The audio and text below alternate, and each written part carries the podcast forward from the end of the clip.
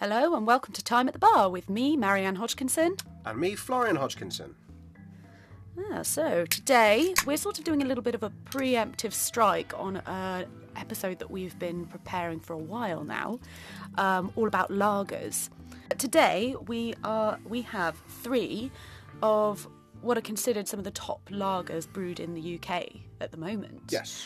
And we're going to have a little tasting session, give you a little bit of a background on the breweries, and then I think at the end we might rank them. Because there are Ooh, only you three. Throw me a curveball now. Ooh. Yeah, I think we are going to have to get a little bit uh, opinionated. Well, we here. can see about that. Yeah. So today we're starting with Donzoko's Northern Helles, which is 4.2%. Um, it's described on their website as Bavarian style unfiltered lager, um, sweet malt, subtle floral hops, and crisp, refreshing finish.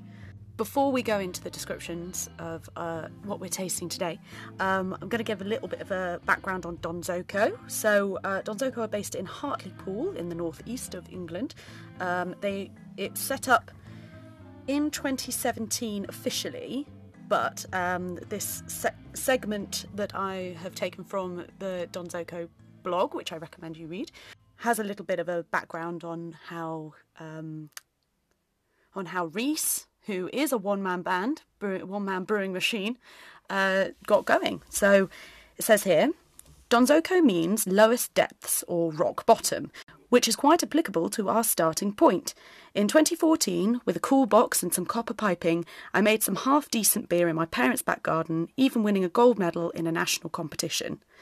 Whilst brewing at home for me and my mates, I studied a chemistry degree at Newcastle and in Germany at LMU Munich. Bavarian style beer and the rich beer culture was a big part of my life, and upon graduating, I put everything into the research and development of my own half Bavarian, half UK craft bastardised recipes, which have come to a lovely frothing head as Donzoko Brewing Company. So Nice. I find that really interesting that like starting out with such basic like equipment in 2014, Reese is obviously like producing these award winning, highly regarded beers, and I believe. Um, I believe he does quite a few. He does a few more lagers, doesn't he? Yes, you know, he has a whole series. I think he's um, sort of expanded. He's also got some other styles of beer outside of the sort of lager canon as well. Um, but gen- generally, his his leaning, I think, is more towards sort of that sort of um, traditional German style lagers, particularly Bavarian and Franconian styles. Um, and then also like highlighting a few things from like the sort of Belgian style pales as well. Um, basically, lots of crisp, clean, easygoing, delicious treats, um, which yeah he, he's managed to to do to a very very high level. On um, well, I'm sure you're about to tell us, but he's obviously not owned his own brew kit, and so he's not done the hot side himself. He has to go and do it elsewhere, at other sites, and then take it back to back to his base camp, as it were. Yeah, exactly. So he is a cuckoo brewer in the sense that he, yeah, he brews his wort at another site and then transports it in. Um, how do you describe them? They're sort of plastic bags, aren't they? like a kind of, um, what do you call them? Poly.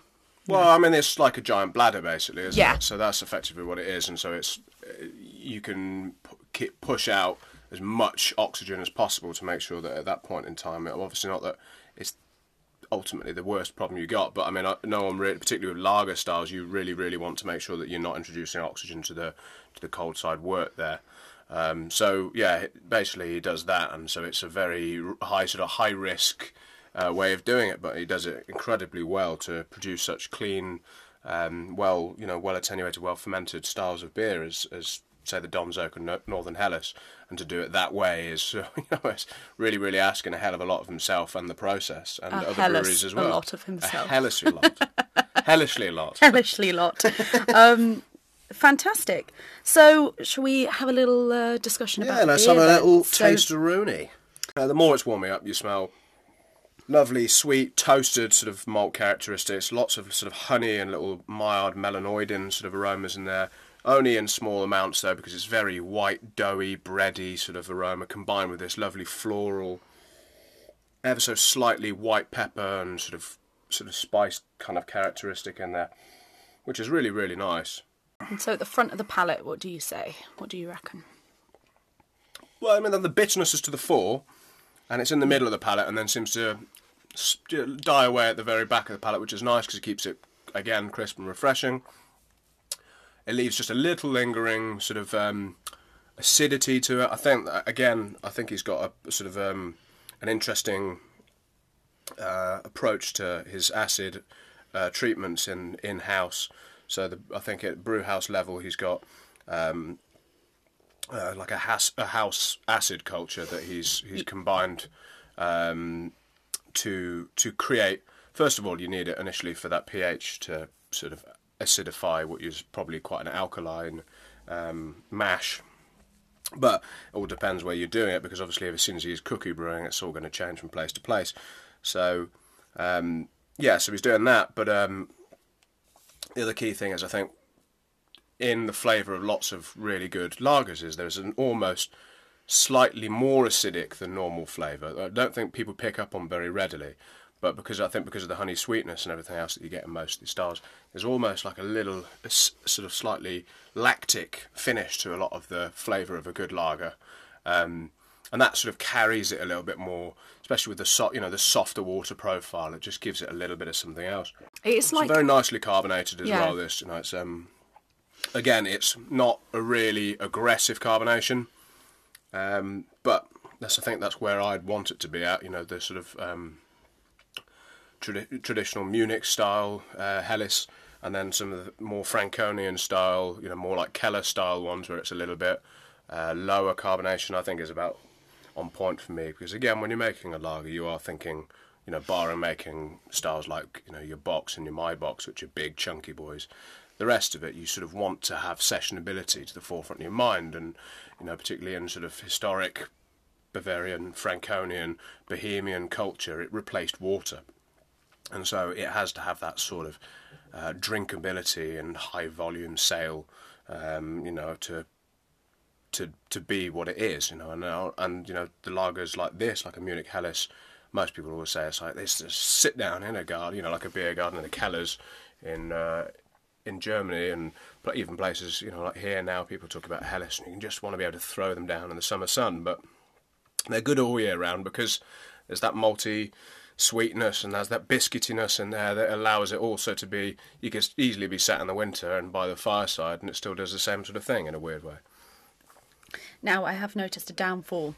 Our decision today was to put our lager beers into our ceramics. Yeah because I was like, oh, so you have you poured some into a glass? i did indeed because Yeah, i thought because the downfall of putting man. something into ceramic is you, you can't, can't, see the colour. Which I mean, it's it's good because it protects you again against skunking and like light strike in a way that glass will not. But yeah, you can't appreciate that colour that will have your, been uh, designed. You know. What's your colour? It's a nice, it's a lovely, uh, again, back to honey, honey yellow through slightly amber centre.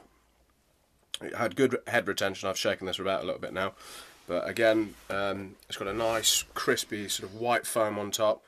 Sort of a, like a mountain range with a little snow cap on it.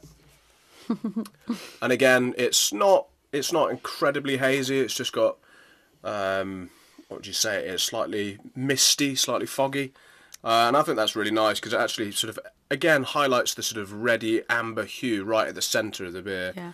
Um, which it might not do otherwise. Um, again, carbonation, great, looks lovely. Stre- you know, nice stream, slow stream of carb- carbonation, CO two going up the glass. Um, and you know you've got nice lacing as well, so it sticks around. You know you can particularly see that in the ceramic more. Obviously, having shaken it around again, you're not going to see it in the same way, but initially leaves a good lacing at the side of the glass. Uh, again, all signs that you've got a well-made beer. Not always saying that it is the greatest beer you've ever had, but they're all signs that combine along with you know how you perceive it, aroma, taste, and visually to say, yeah, that's that's a good beer. It's well made. So yeah, um, delicious stuff. Yeah, what do we think of the end? I mean, to me, it's very clean and it kind of polishes off at the end to the to give you that I want to go back for more kind of it's just that little bitterness lingers without it being overwhelming. It leaves a little bit of white white dough in the mouth and just a little bit of sort of acidity and bitterness there. in very small doses, just just to sort of drag you in a little bit more, reel you in for just another little taste, and therefore hopefully another little pint as well. Yeah.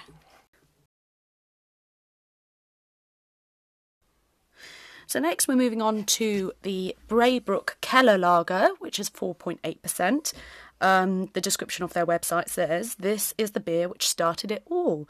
Braybrook Keller Lager is our version of the Franconian Keller beer, an unfiltered and unpasteurised beer which keeps all of the best flavour while delivering the ultimate lager refreshment. It's a proper lager, which means bottom fermentation, cold storing, then maturing over a number of weeks before release. Full flavoured thanks to our Franconian malt and hops, this is a lager as it's meant to be. Um, so, Keller Lager, can you describe a little bit of the difference there between the Helles that we just tried? Keller really means that it was the beer that was served directly from the Kellers. The Kellers were the places where they laid the beer down to mature, often cut into the hillside with um, with the chestnut trees over them, and you end up with what is like the Keller beer gardens. Um, so they came directly out of there instead of then you know going around to the pubs. You could have it served directly from that. So they were generally slightly hazier, slightly lower carbonation, more hot bitter. Uh, and slightly more rustic by style originally anyway now there would be sort of you know keller style means to most people probably unfiltered, unfined, sort of a little bit more hot bitterness potentially. But I would definitely associate yeah. them to be the hazy ones of the lager world. Yeah, um, and that is that is the case. They're yeah. not. They haven't had that particularly the way that that style sort of evolved or that sub style evolved. Um, is that it became more about a fresher, younger beer, even if it had had your still your normal lager maturation period, so several, you know, like several months or so. So it could be anywhere up to three months. It's still younger than saving it for six months and then you know wheeling it out. So it didn't quite gain the same levels of clarity. So, to give a bit of a history about Braybrook, they uh, started in 2017. They're based in Market Harborough, and they have a 10 hectolitre brew house. Um, this is what they had to say on their website. Uh, we're Luke, Nick, and Cam, three friends with decades of combined experience in the food and drinks trade. Our love of proper lager came from our travels in Germany, where we met Stephen Mickel, owner of Mahrs Bräu, founded in 1670 and one of the highest rated lager breweries in the world. Stephen came on board to get us started, then handed over the reins to head brewer Mario Canestrelli, who adds to Braybrook over a decade of experience in some of the best breweries in the UK. So these guys have taken their experience directly from a highly regarded German brewery. Yeah. Yeah, um, so Mars, not... um, a Franconian brewery from Bamberg. Bamberg's sort of like the unofficial uh, brewing capital of Germany, if you like. I mean, obviously, a lot of people's association, particularly with Munich, well, it's not an actual official thing, so it, you know, whatever you want it to be. But there's such a great history of brewing and brewing styles that have come out of Franconia and particularly Bamberg. Um, again, it's a, huge sort of cultural, historic uh, site of importance throughout the whole of, um, of the whole of Germany, but also the brewing world in many ways. Uh, again, a beautiful city, UNESCO World Heritage Site, um, stunning place to be. But yeah, um, again, Mars, uh, one of the sort of great breweries in that city, and um, considering there's quite a few high quality breweries. That's quite a, a you know a, a, badge of honor anyway. So yeah, but yeah, to, to draw that inference, you know, that directly and to take information from somebody of that quality shows obviously that they really did care enough about doing it the right way.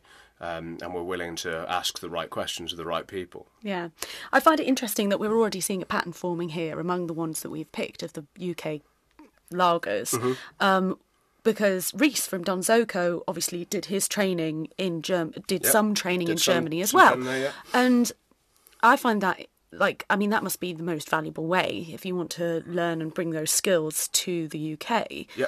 Um, what do you think there is a way of doing it without having had specific training, or do you think that you really need to have seen how the professionals do it on a hand, in a hands-on capacity? I think it's one of those that you really you could do it, yeah, sure. I mean, but what you would often find is that you'd only know the the way that you apply the knowledge that you have to doing it. So that's probably from like the homebrew or slash ale approach in the UK to try and make, make lager. And obviously, there is a very different brewing approach in uh, you know, modern day Czech Republic and modern day Germany. So there's old Bavaria, Bohemia, so those areas, which you can't really replicate with the learning the sort of strange superstitions and genuine development in process that has taken place there.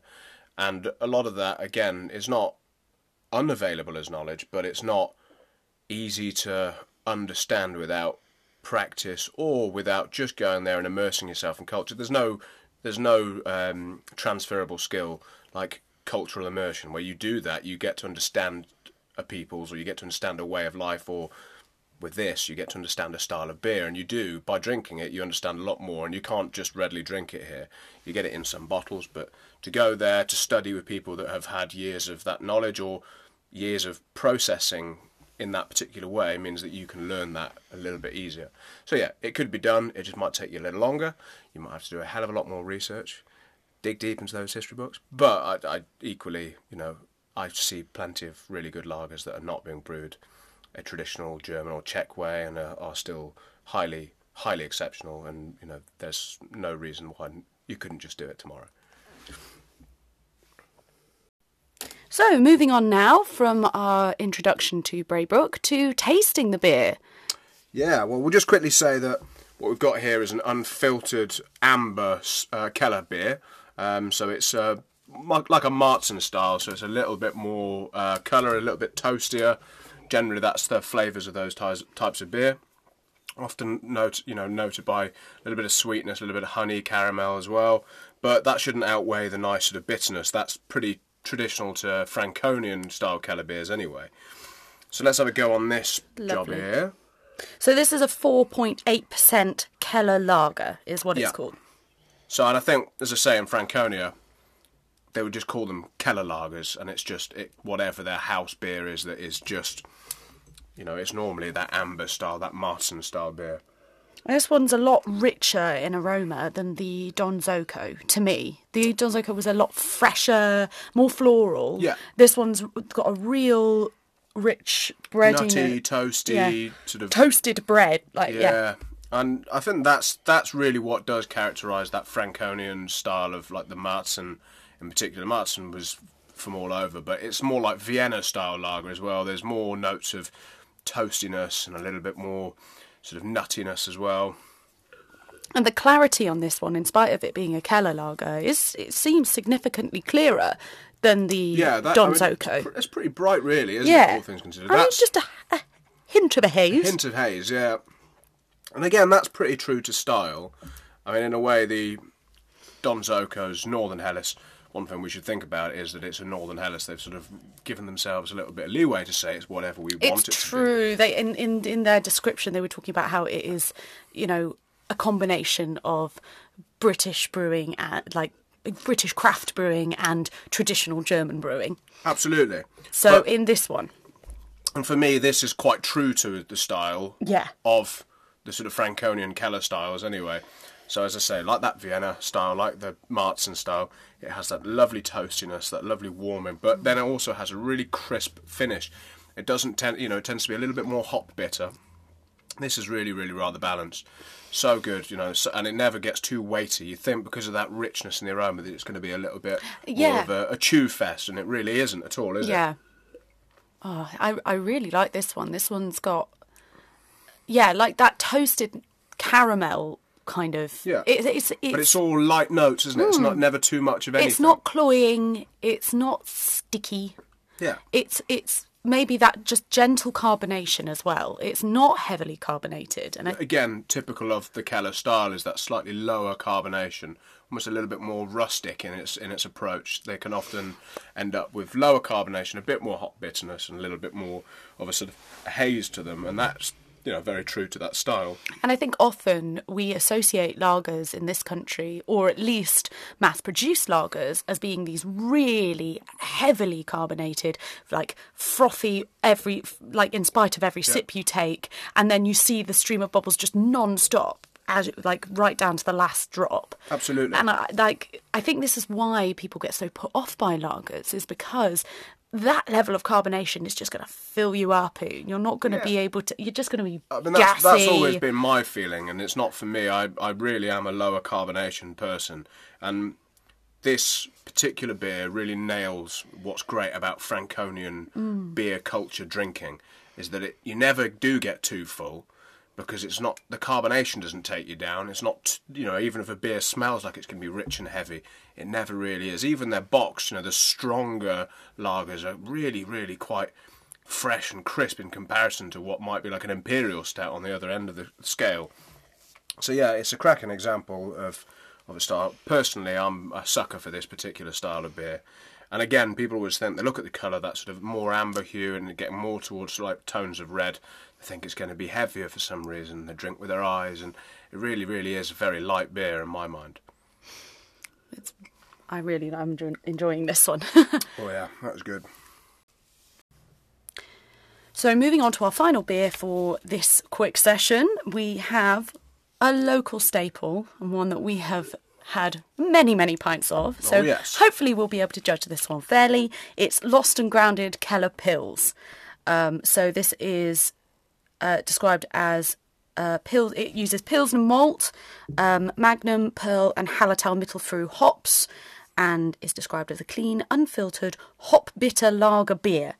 It's four point eight percent, um, thirty-four IBUs. You don't see. I don't feel like I don't see IBUs very often these days. Uh, most people don't need to quantify it. It's also IBUs have gone out of fashion in the sense Yeah. that when it was the big, big IPAs, the West Coast, like double IPAs, people were like, let's see how many IBUs we can get in, man.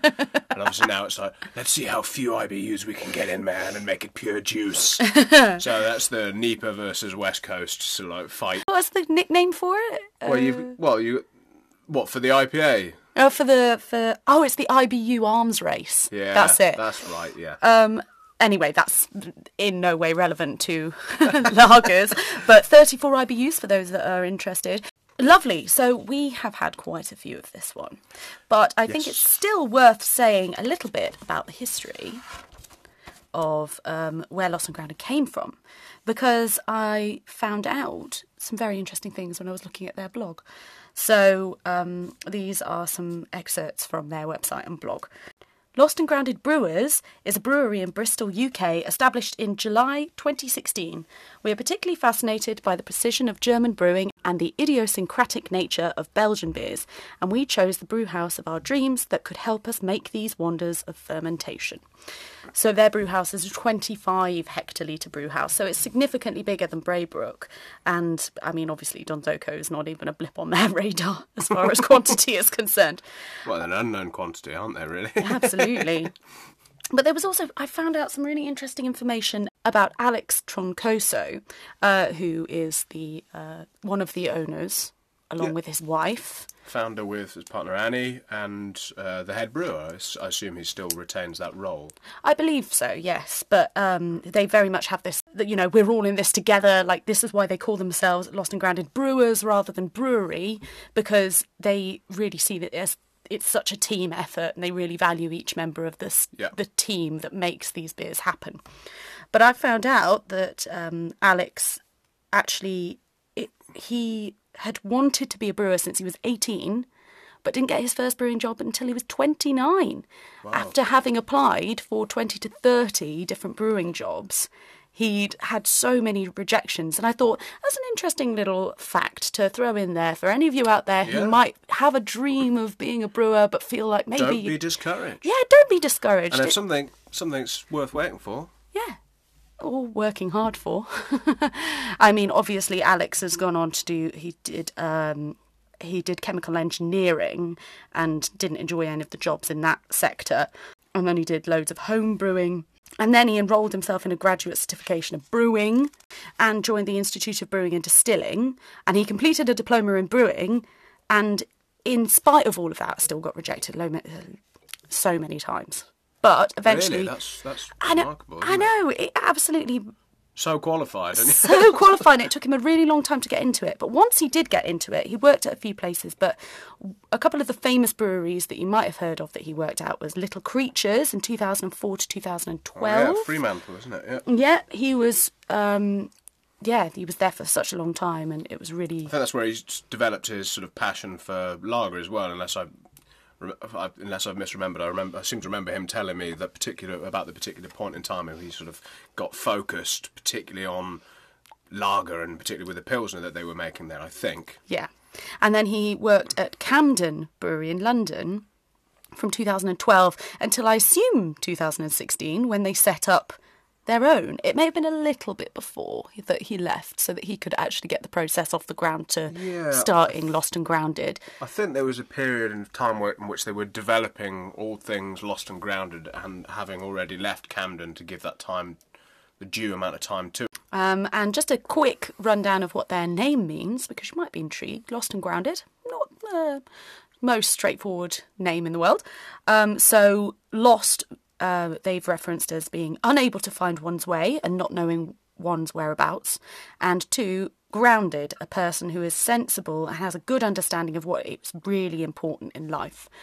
So you get the sense that like they really they had a passion, they followed that passion to produce really good traditionally made lagers and uh, and Belgian inspired beers as well. All of their favourite styles. They just wanted to do it really well and in spite of not necessarily feeling like they knew where they were in their lives, there was just this passion, the groundedness of their passion. Yeah, it's nice, isn't it? And I really like that. I think that, you know, I didn't quite understand the name at first, but when you think about it, it's a lovely sentiment. Okay, moving on to the tasting of Lost and Grounded Keller Pils. So this one's 4.8, like the um, Yeah, the same as the Braybrook. Um, so it's another was- Keller style beer as well. So this is a Keller Pilsner now. So and I think that, as you said, they describe it as hot bitter, which it is. It's one of the immediate things you get from it on the uh, on the flavour anyway. Well, it does have a classic, again, as I say, approaching Franconian style uh, aroma to it. It's got that lovely soft, but also slightly sherbet lemon, but that soft sort of doughy and sherbet lemon sort of Yeah, it does have a real doughiness in comparison to the um, the Braybrook, which was a much richer, like baked bread, Yeah. and like you know, when you get that um, sort of almost burnt edging on the top of a nice white loaf, that real crusty crust. Yeah, it's more like biscuit and crust and, Yeah. and toasting. And My this is favourite bit. Absolute light, favourite soft, bit. Punch, punch the white dough out the centre of a, a loaf and just eat that. Um, and uh, colour wise, with it's very straw coloured, really, isn't it? And um, Again, light haze, um, and it's just got a little bit of a little bit, just tiny, tiny little sort of yellowy, greeny sort of edge, which I think again is because of that sort of hot bitterness. Um, but as you say, it's very straw coloured. It's got great head retention.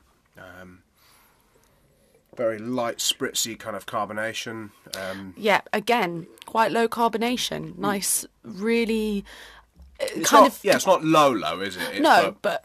it- what, when you're thinking lager, you think it's going to be Exactly. It debunks this kind of myth of lagers as these extremely like frothy, Yeah. fizzy uh, drinks. Like it really does help to make you think, no, you can session on this. It's only slightly different in Yeah. comparison. This one has most beautiful sort of middle palate malt uh, characteristic there as well. So the that the malt really comes to the fore right in the middle of the palate, with hot bitterness up front and then hot bitterness at the back end as well. Yeah, it's so fresh, isn't it? And I think that I don't want to be unfair here because we drink this one a lot because we're lucky enough to have it as a regular thing.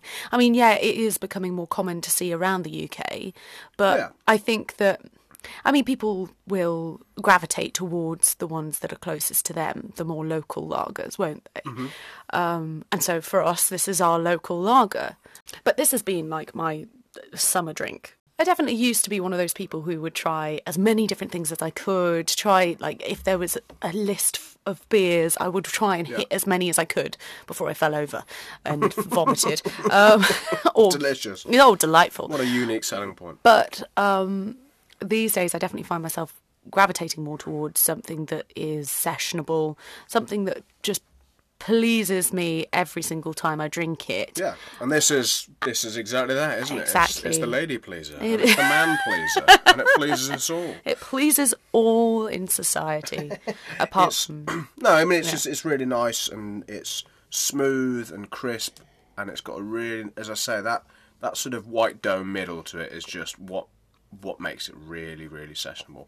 And then it just dries out with again a little bit of sort of lemony, lemony bitterness, but not too much in the in the finish, and just a nice little dryness as well. One thing I meant to say about the Braybrook, which has reminded me here because it's quite different, is that the Braybrook didn't quite have that acidity in the end that um, I mean, I mean, it's part of the balancing off process, isn't it?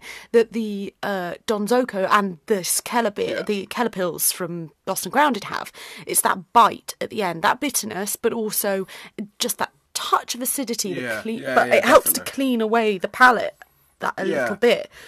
No, that's very true. I mean, but then again, that as a style with it being slightly more toasted and biscuity, if you clean it up too much, it's probably a bit weird and probably feels quite abrupt. Whilst it sort of lingers a little bit, and just again, like like when you bite into a nice bit of bread, and that crust is also moreish and it's in in a very different way. So I think that's those those differences between those beers, and obviously these being pale pilsner and Helles, they've got that nice crisp acidic bit of carbonic, you know, not wildly acidic, but just a little bit of acidity and sort of carbonic acid finish as well from the carbonation that just makes you go, mm, beautiful. Zips off the palate to some degree, just leaves a few lingering notes that just draw you back in. Yeah. Last orders. So the three beers that we've had, I think have all been, you know, very, very great examples of their individual styles, and obviously take into account that Northern Helles is a sort of new style to themselves. Yeah. A little bit of wiggle room for them on that one.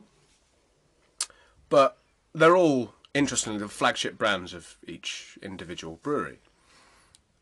And they're all pretty different, but they all got one one major thing in common, other than the fact they're lagers, is lack of filtration or a lack of you know extra clarification.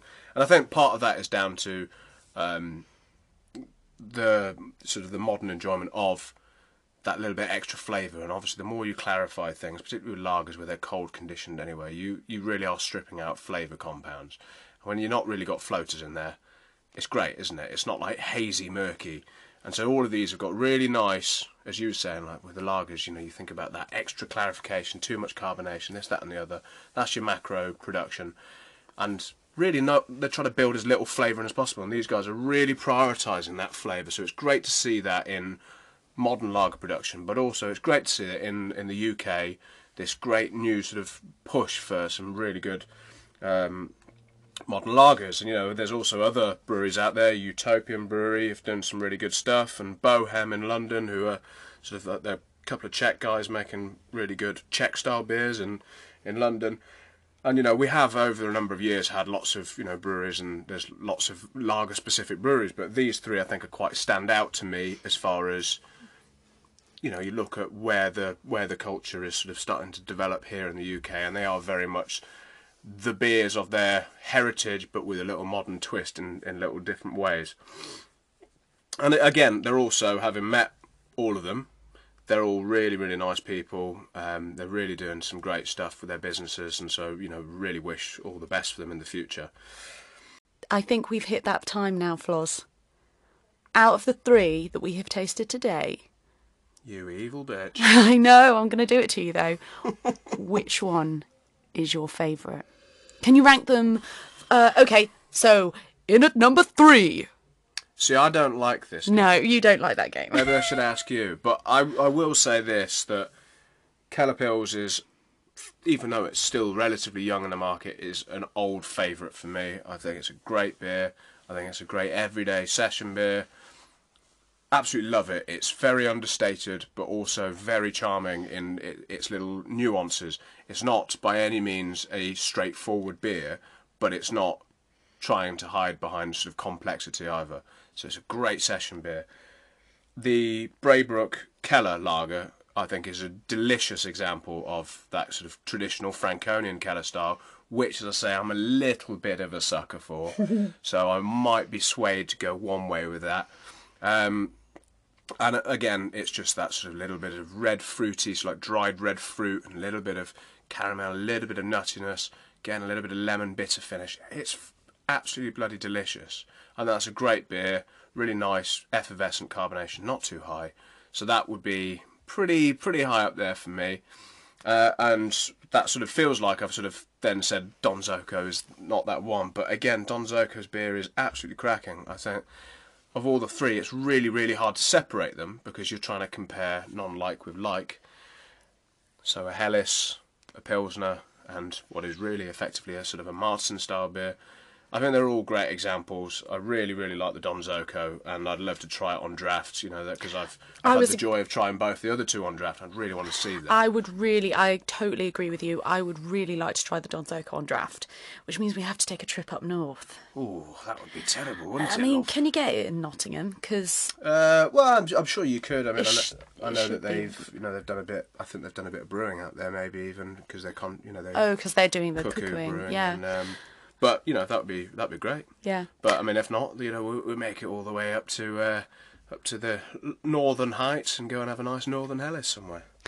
So, uh, so for me, my rating, I'm See gonna. how I dodged that bullet there? Though, Yeah, I've not. and not actually. I'm kind of glad you did dodge the bullet of the rating because now I come to think of it, I can't put them in an order of three, two, one, because I think they give they all have such great unique qualities that make them something that I might have a different uh, a different preferred time of drinking them. So Hmm. for me, like the Northern Helles from Donzoko, I that's your morning beer, isn't it? That's I, that's my starter. That starts my session off. You know, just ease into the day. Um, no, I really, I really enjoyed that, and I agree with you. I'd really like to go and try it, like on draft somewhere if we can find it. Um, I think that it kind of sat in the middle of the two others for me in the kind of richness, the um, Yeah, I mean, I think, and I think that's like- probably true to all those three styles as well. You've Yeah. got your sort of Keller Märzen style is the sort of bigger beer, it's a little Yeah. bit richer. Then the one in the middle, which has got sort of bigger body, a bit more fuller body. The Northern the Helles, and then the Pilsner's a lot drier, stripped Yeah. back, which is is interesting because then which order are they going in as your session? And so, so my session, I would probably start with the Lost and Grounded Keller Pils because I, I often do these days anyway. Possibly I am spoiled by the fact that I have it so often, but to me, it's like it's the kind of thing I'd sit and drink out in the sunshine. It's a real that is like a true session beer for me And it's a gateway and, drug. and a gateway drug. um, and I just can't, I cannot find fault with it at all. It is like just an everyday smashable. There's no, there isn't really a wrong time to have it. But I, in my head, it's outside in a beer garden, really fresh, really crisp, really clean, and yeah, you can session on that. The Donzoko Northern Helles, that bit of extra body, that bit of extra richness, and something that kind of um, brings to mind more of like a an English bitter that's been lagered. Uh, Like that sort of element to me means like, yeah, I could have a few of those. Again, quite sessionable, but maybe doesn't hit the palate in the same way that I get with the the Keller. Like, yeah, just yeah, I could drink that. I'd, in fact, I'd quite like that with food. I think that it would be a good food pairing. And then, for me, I think my favourite of today has been the Braybrook. She's gone and said it. She's gone only gone and Uh, said it. yeah, I mean, I like hell. I like them all, but I think flavour-wise, the Braybrook hit every part of my palate. That just, I mean, you've got the caramel, you've got the richness, you've got the clean, um, the you know, the clean ending. Yeah, Uh, it's a very it's- clean ferment character as well. So it Exactly. actually ends. It never gets too sweet. It never gets too bitter. It's never too much of anything. but there's like a big it's quite a bold flavour in Yeah. comparison to the other two and i think that as much as i could session on keller pils that would be my like i want a treat pint this is like my i you know i'm really going to enjoy every single drop of this beer and i think i'll get something different from it throughout the drink Whereas with Keller, you go smashing that down. Northern Helles, I think you get a similar feel. Like, yeah. And that's what a, lo- a good lager should give you that. But I think that Braybrook just gives you that extra hint where it's like, oh, but there's complexity to this. There's there's character that um, that means it stands out to me more than the other two. So for me, I think if I was to, be, yeah, if I was to really say what was my favourite beer of today, it would be the Braybrook. Excellent choice. Can't go too far wrong. But then, having said that, I think they are all beers that you could really just enjoy, and I think really, why not have them all? Have them all in one sitting. have a delicious evening in. Totally encourage you if you get the opportunity to try and find them all and taste along and see if you can if you pick up the same flavors as us. You might not because everyone's palate is slightly different. Um, and then see what your favorite is. We'd love to hear what your favorite is. Also if you have any recommendations for us about a lager that's brewed locally to you or something you think should have been in our top three or in like the standout three that we picked you know, let us know. We want to know. We're still discovering. We we're always still Absolutely. discovering new things. So let us know. We'd love to hear from you. Yeah, absolutely. Needless to say, they're not the only three lager breweries, and they're not the only three. But the reason we've chosen them is because they are predominantly lager breweries. We know there's great stuff being made by the guys at Cloudwater and DEYA as well. You know, there's lots of other breweries, people like Brick in London. There's lots of really good stuff being made, and lots of really good lagers being made. But these guys are sort of dedicated to that craft, and we just wanted to highlight great British lager brewing because it's not a thing that we've really seen before. No. And I think that concludes today's episode. But if you want a bit more of an in depth history on lager, the process, sort of where it comes from, we're doing a two part series on lager. It, I mean, we're going to call it uh, History of Lager. We're not going to hit every point, but it's going to be as in depth as we can go. Yeah. And it's going to take a, a lot of our energy to get It this is one out indeed. there. I mean, it gonna go already the has. cold, cold summit of lager brewing. it's already absorbed so much of our time just to try and get this one ready for you guys. So we really hope it's going to be everything that you expect. Um, but yep, tune in for that one. Thank you for tuning in for this one. This has been Time at the Bar. Uh, get out. Get out! Time at the bar! Thank you for listening to Time at the Bar. If you have any beer recommendations, uh, suggestions for episodes, or you just fancy getting in touch, then please email us at tatbpod at gmail.com. If you use social media, then please follow us on Twitter at Time at the Bar Pod or Instagram at Time at the Bar Pod. Thanks again for listening.